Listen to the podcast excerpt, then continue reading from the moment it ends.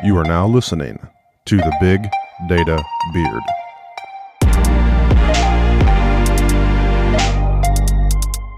This is our podcast where we explore the trends, technology, and talented people making big data a big deal. So we are back with another episode of the Big Data Beard podcast, and with me is my buddy Cory Minton, who uh, has decided to sham today and not be the host. But all you, Cory, bro. glad to have you. And we have our special guest, who's actually been a part of the Big Data Beard team already. She was a moderator for a an episode we did. Uh, Talking about women in data science and women in technology. Uh, Randi Ludwig from Dell, thank you so much for joining us. I'm glad to be here. So, Randi, um, welcome to the official podcast show this time. Why don't you tell the audience a little bit about what you do at Dell and a little bit about your background? Sure, absolutely. So I'm a data scientist at Dell. I uh, lead our data science council in the services organization, trying to facilitate data science in many of the different business units to work uh, more effectively together. And um, so I'm here at Rev uh, for the second year, speaking about like some of the transformative stuff that we're trying to do inside of Dell. Now, I really want to get into that in a minute, but I've heard that you are Domino Data Lab royalty.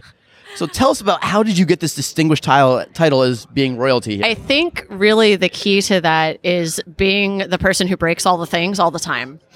And so uh, we were when when uh, Dell became a Domino customer, and we brought Domino in to facilitate our data science organizations. Uh, they they both do on-prem installations and cloud-based installations and dell liking to use dell hardware wanted to have an on-prem installation and so uh, not many customers at the time were choosing to go that route so we were one of the largest ones that had an on-prem installation which meant we got to test a bunch of configurations that hadn't really been thoroughly vetted at scale. Um, and so I found a lot of ways to break stuff. And so I ended up interacting with pretty much every single person on the Domino tech support team.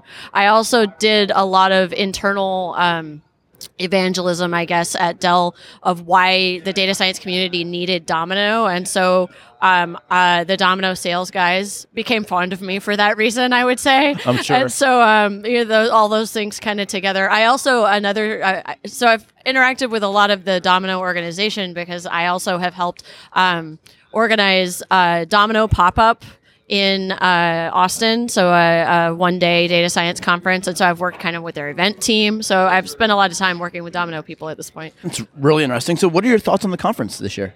I think it's been really great. Yeah, I think um, one of the things that I always really love about Rev and value about it in the space is I think that a lot of tech conferences uh, either go incredibly technical, like way into the weeds, or are like super fluff. And like, especially vendor conferences can be like over the top salesy and stuff. And I think Domino does a very good job of not being that way. And I think almost all of the talks that they end up programming are very, very geared around practical advice that you can take away and utilize in your organization. And I, I really value that. No, I completely agree. They only spent a little bit of time talking about product yesterday and product announcements, but they made some pretty big ones. What Yeah. are your thoughts on what they announced yesterday? Yeah, I mean, the activity feed stuff is stuff I've been looking to for a long time. I think it's going to be a really useful lens of what's going on in data science projects. Um, the other thing about um, the kind of project tracking, and I, having spent a lot of time in the last few months, uh,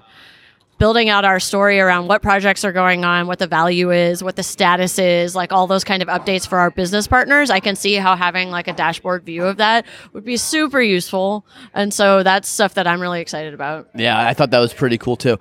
So, shifting gears a little bit, just tell us a little bit about how did you get into data science and becoming a data scientist? Sure. Um, I actually have a PhD in astronomy and did part of that PhD doing education research work, which I translated into being a f- faculty at UT Austin for three years, um, edu- doing uh, science education for education majors.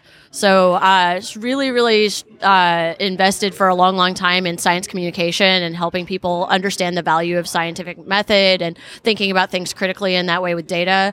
And uh, decided for uh, myriad of reasons, but some of which were, um, you know, institutional support and things. I think are actually better in industry in a lot of ways, and uh, so decided to enter d- d- data science and um, have unexpectedly spent. I I think when I made the decision to enter data science, I was expecting to be head down in code all the time. And that science communication piece has by far been the hugest, like, transitive uh, skill that I have from before that I brought over. I spend so much time talking to people about what data science even is and how to use data to make decisions and stuff. And uh, it was unexpected and, and extremely pleasant for me because that's what I've always been most passionate about. So, how would you uh, like if you could talk to the generation right behind us, right? Okay. What What would you tell them about the reasons why data science is such a great career opportunity?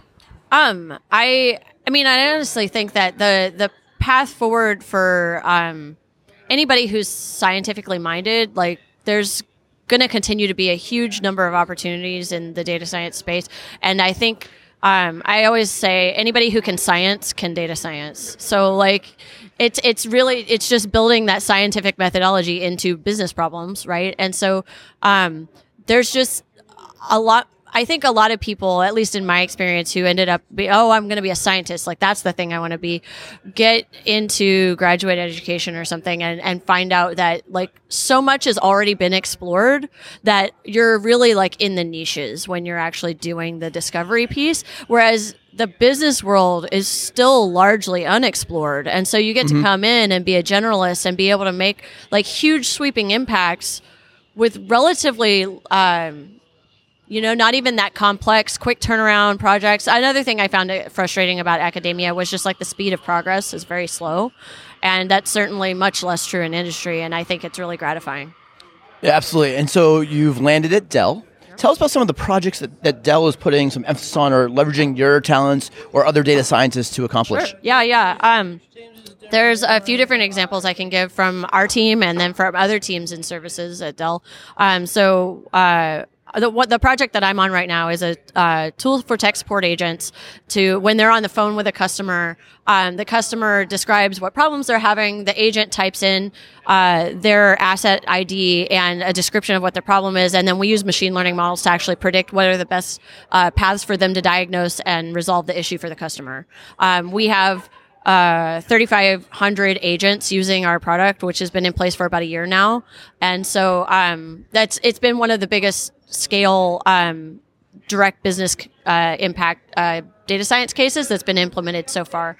And uh, some of the other cool stuff that's going on is um, we do uh, time series forecasting for budget planning purposes. We do. Um, there's a team that has recently put in place some supply chain optimization around like how do we uh, go about mapping our warehouses and and supply to be able to facilitate getting repairs to customers most quickly. Um, and then uh, there's another team that works on um, on the box diagnostics and collecting telemetry for Dell products, and then using that on the box predictive uh, capability to alert customers as to whether or not they may be having issues. Oh, hey, you're about to have a hard drive failure probably, so you probably want to back up your data or your current configuration of these drivers is not optimal. If you update this one, you'll actually get a 10% increase in internet connectivity, you know, things like that. And Dell does not have a small portfolio. They have a lot of different products out there. Uh, how is this? Is this across the entire portfolio, a certain subset? And kind of what are the challenges of having to unify this across the entire portfolio? Yeah, absolutely. Um, for my project in particular, I can speak to that for. Um, so we're right now all in the client space, which means that we're not doing like big enterprise servers and things like that. That's that's not the predictions we're making for troubleshooting agents because the actual process and model for figuring out problems for big enterprise customers versus figuring out problems for customers who call into tech support are very very different. And so um, one of the things that we've come across is that uh, the there was data already in place of troubleshooting guides and, and decision trees for how to like lead customers through certain problems um, in the client space that in the big enterprise space like you just have IT guys who have been doing it for 20 years and they just like read machine logs and figure it out. And so it hasn't really been documented before, like how to troubleshoot different problems. And so it becomes then a very big challenge of like, well, we don't have data to build this machine learning models on. So then now we're going back and how do we understand the process that even exists and then build in data collection mechanisms?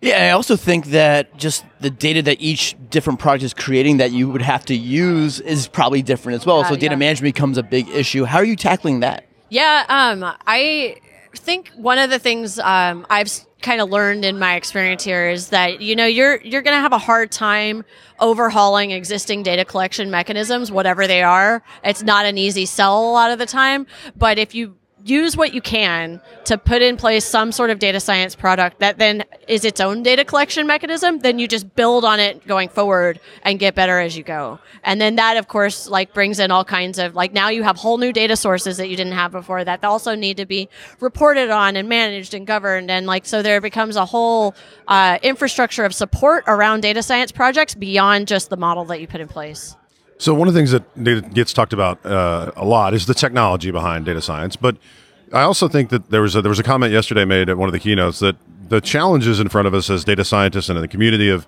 trying to adopt it, they don't feel like there is much of a technical problem anymore. They feel like people and process problems. Do you agree with that statement? For sure. I, I have a uh, phrase I often say, which is machine learning isn't just a technical problem, although it is one. It's not just a software problem, or it's not a hardware problem. It's not a software problem. It's a people problem. Um, the the hardware and software pieces, while they're still continually evolving, are largely figured out for like most use cases. Um, there's existing solutions for those things, but getting a culture of people who are not used to thinking a certain way to completely overhaul the way they think about the world is a really big, hard problem, and it's one that takes time.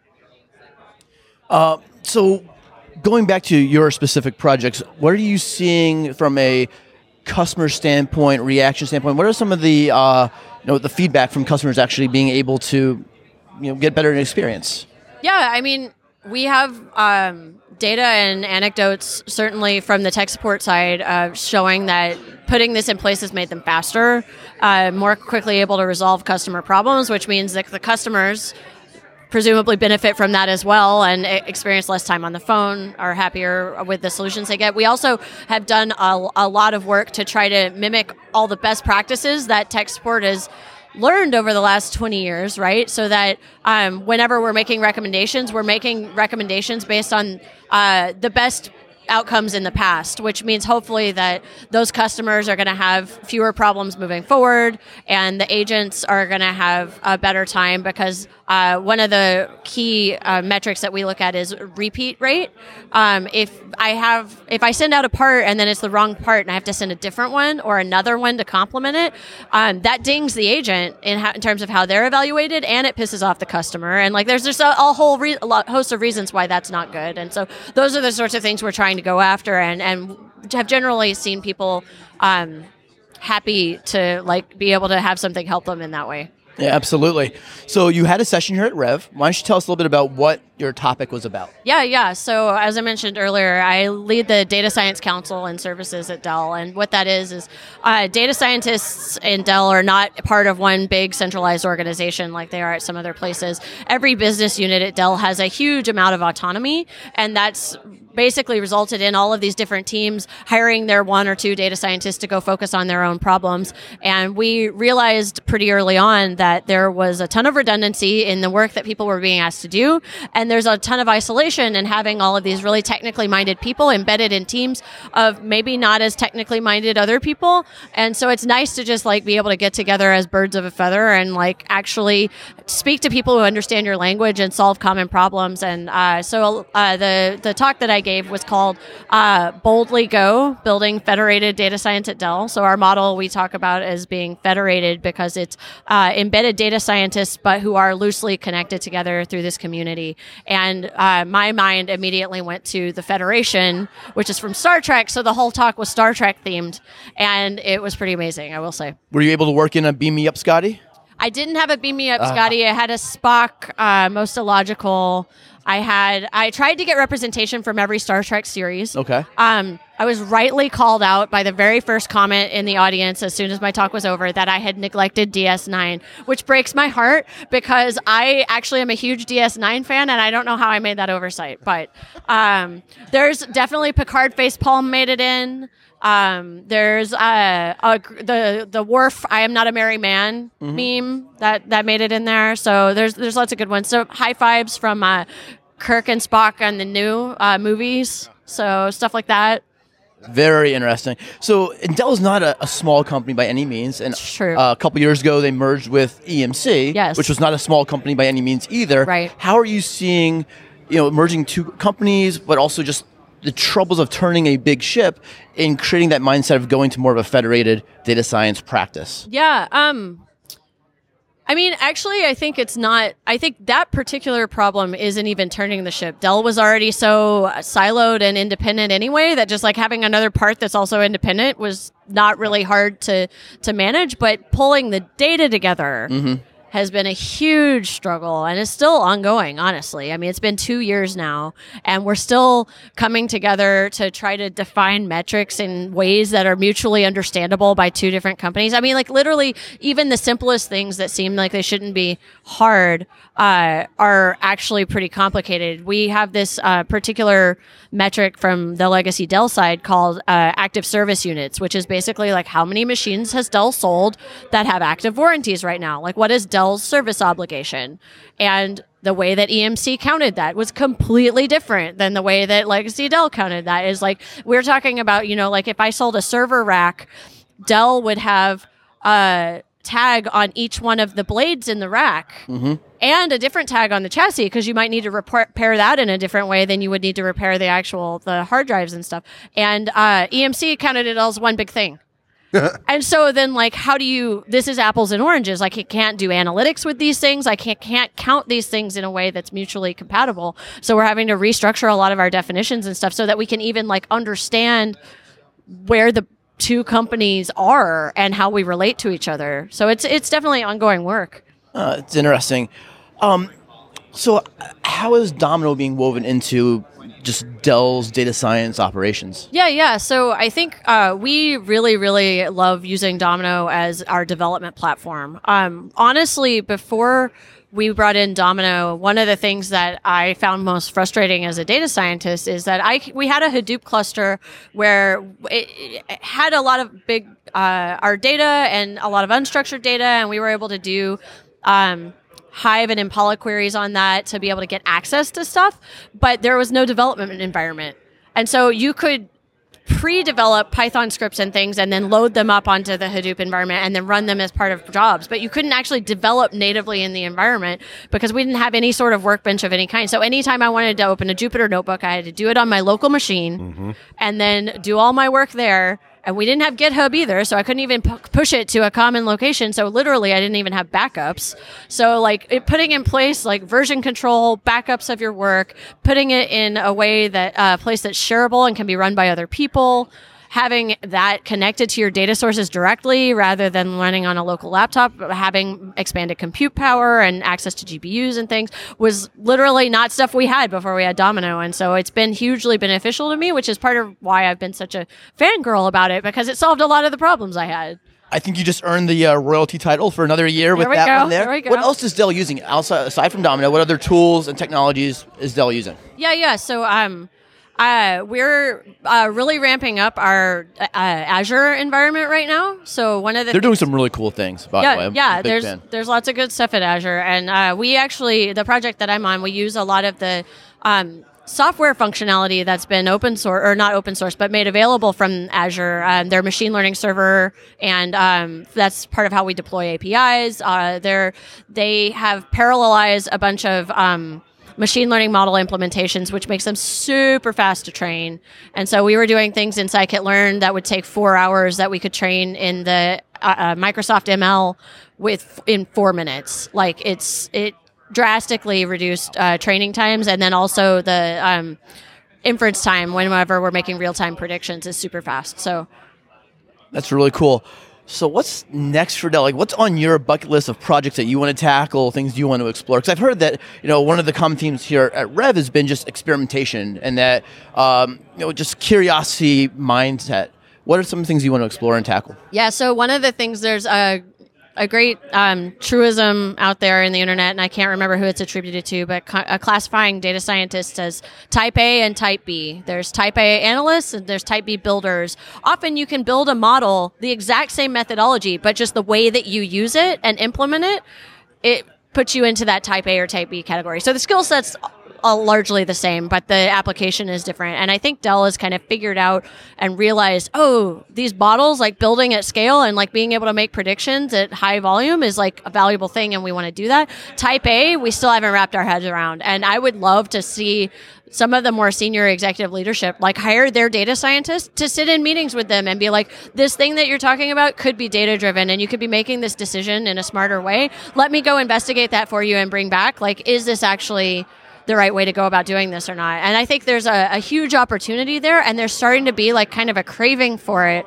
and that's really exciting.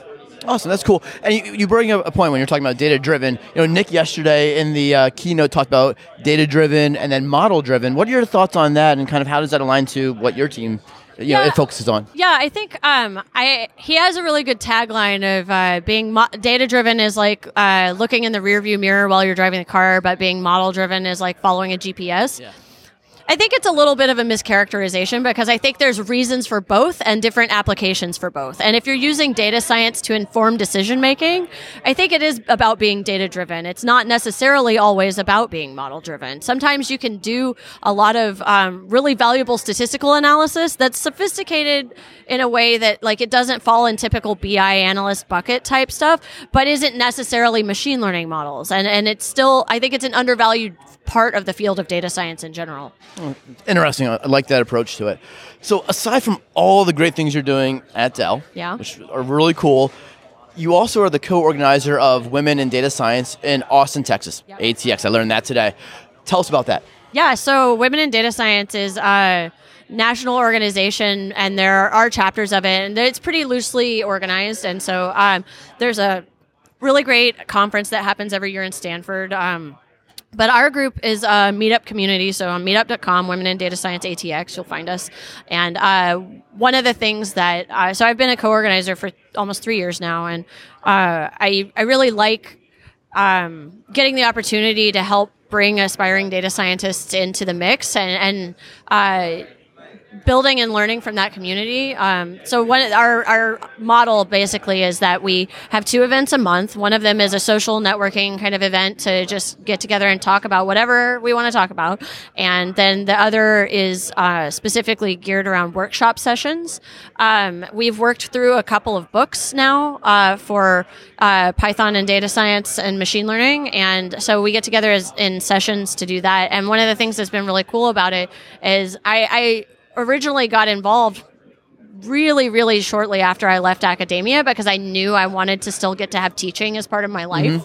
And um, so I use a lot of the same pedagogy that I knew from my education experience to bring into this workshop setting. And I've actually, we've gotten really good feedback from people that uh, they get more tactical, tangible experience because of that kind of curated environment than they have in other meetups and other workshop sessions. Uh, so we try to make sure that at the beginning, uh, we, we give some like, you know, 15 20 minute overview of whatever topic it is and then do pro- pair programming and things like that. We have a slack channel where people are like live debugging with each other and stuff like that. So it's a really good learning experience and we all get to help each other.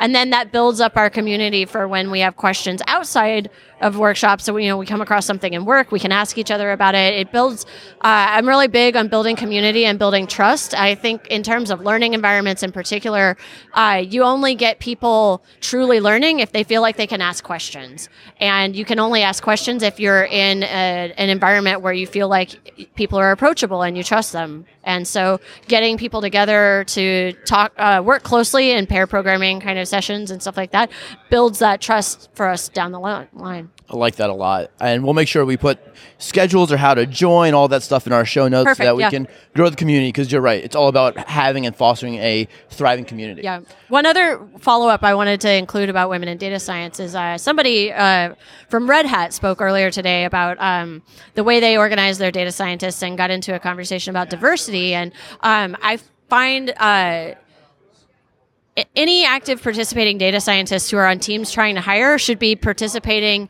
in diverse communities. Because if you're participating in diverse communities out in the world outside of your job, then that's a really great recruiting pool. And I personally have recruited at least four different data scientists out of the Women in Data Scientists uh, group because you already have relationships with them. You already know what they're capable of. And it's a really great way of finding people that you don't necessarily do when you're doing cold resume submissions and stuff. It's really good for that. Yeah, I think one of the things I think about when diversity comes up in data science, so oftentimes diversity feels like it's a forced topic. But in data science, I think it, there's practical reasons why. Yeah, absolutely. Around biases, right? If we're if we're sh- sending off decision making to algorithms based on data sets, then you need that diversity. So is De- I mean is Dell actively pursuing diversity in data science teams the way you outlined? Yeah, I mean, I think it's been pretty grassroots uh, in terms of those of us who are part of the data science community really try to focus on it when we're interviewing candidates, and that's a, consideration that we bring up. Um, but I, I, I mean, there's definitely top-down ex- executive support for it. But I think in terms of implementation, it's largely the community is already built up of a diverse set of people, and we value that, and so we continue to look for that. Cool, I dig it. Very cool. Randi, it's been super fun to hear what you and the team at Dell are doing. Awesome, thanks. To power data science, or use data science to power great experiences, killer supply chain, and awesome products. But I want to shift gears. We found that you are so interesting technically that now we want to learn a little bit about you personally. All right. We've learned a lot from our guests about big data, but now it's time to get a bit personal in a segment we like to call Rapid Fire. Pew, pew. What is the last great book you read that you would recommend to our listeners? So I actually just finished on the plane right here the Earthsea trilogy by Ursula Le Guin. Okay. The most compelling depiction of dragons I've ever come across. It was really, Really? amazing, yeah. All right. Is that going to be the next competitor to Game of Thrones, you think? I mean, it's from the '60s, so it predates Game of Thrones. really? All right. I'll have to check that one out. Classic. So you got to speak at this conference, Yes. and you may speak at future conferences. If you could pick a walk-on song Oh. to play when you're coming on stage, what would your walk-on song be? Uh, so bleachers don't take the money. Yeah, strong. I like that. All right, what piece of technology is currently making your life worse? Oh God. Um, I'm just like blanking on stuff. You know what? The Dell VPN. I agree. That's, that's a strong VPNs in general are not awesome. yeah, no, we need access everywhere. Like everybody needs access everywhere. I get that. All right, so what is your uh, biggest personal money pit right now? biggest pro- okay so i um i have kind of an addiction to gardening and so Really? there's this landscape supply store like a couple miles from my house and i just drive my little nissan versa up there and load it up with like half a ton of limestone once every month or two and so i'm like starting to purchase limestone in quantities that uh, really a person should at least have a truck you know and so that's that's where i've spent a lot of money lately That's awesome.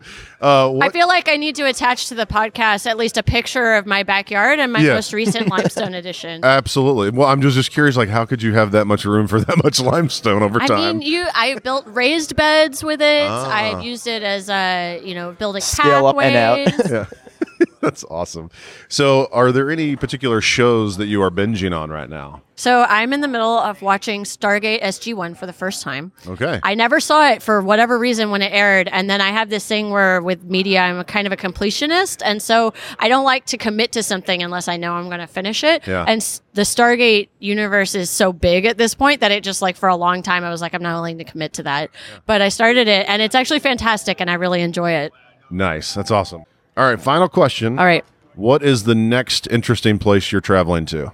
Oh, um, I feel like I should have a off the cuff answer for this. I am going to. I'm. We're in New York right now. I'm actually coming back to uh, Long Branch, New Jersey, in July to visit with family, Okay. and we're gonna go to the beach and Very cool. eat some good uh, New Jersey Italian pizza and all that good stuff. So Nice. Well, Randi, it has been awesome to have you on the Big Data Beard podcast. Thank you for sharing the stories about Dell and what you're doing with Domino, and we'll look forward to seeing you at another Rev conference. awesome. Will do. Thanks. Thanks for listening to the Big Data Beard podcast. The music from this episode is by Andrew Bell. Check him out on iTunes or Spotify.